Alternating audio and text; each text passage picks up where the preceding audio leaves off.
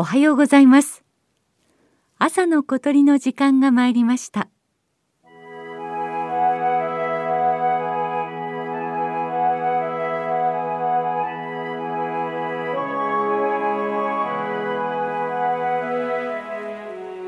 茨城県東部に広がる北浦。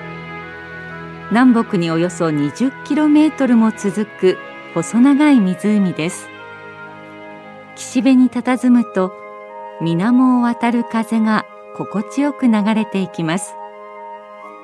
吉原に囲まれた一角から賑やかな鳥の声が聞こえてきました。カイツブリの声です。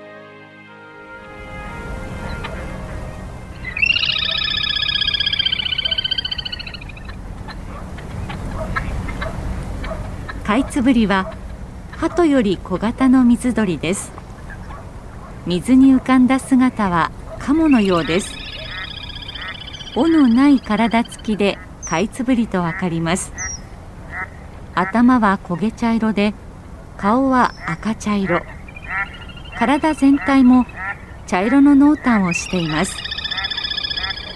カモの仲間は足の指の間に水かきがありますがカイツブリは指の間には木の葉のような膜があってこれで水をかきます。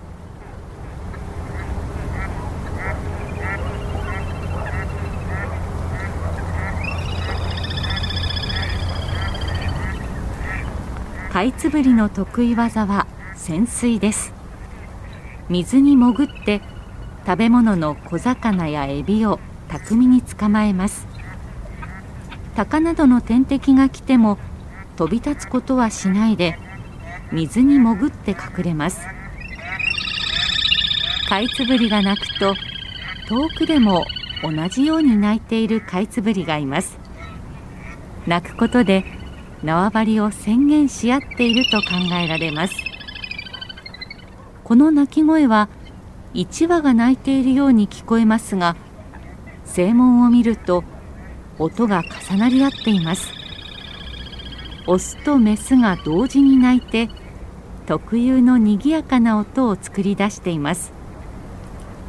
デュエットすることで仲良くタイミングを合わせることができる気の合った夫婦であることをアピールできます。そして何より2羽の声が重なり合うことで遠くまで鳴き声を響き渡らせることができます。この鳴き声はより条件の良い縄張りを確保し守るために必要な行動なのです。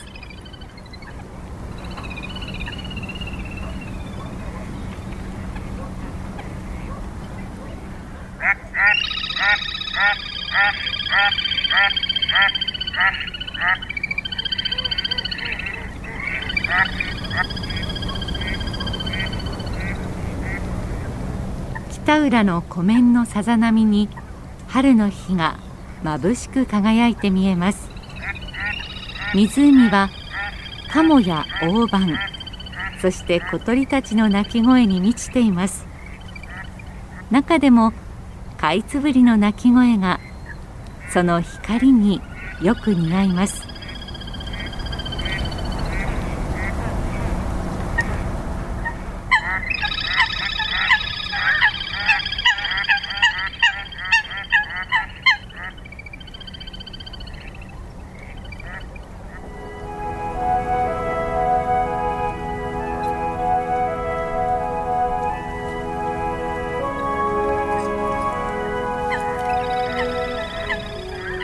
朝の小鳥。今朝は北浦の貝つぶりをお送りしました。収録構成は松田道夫さんでした。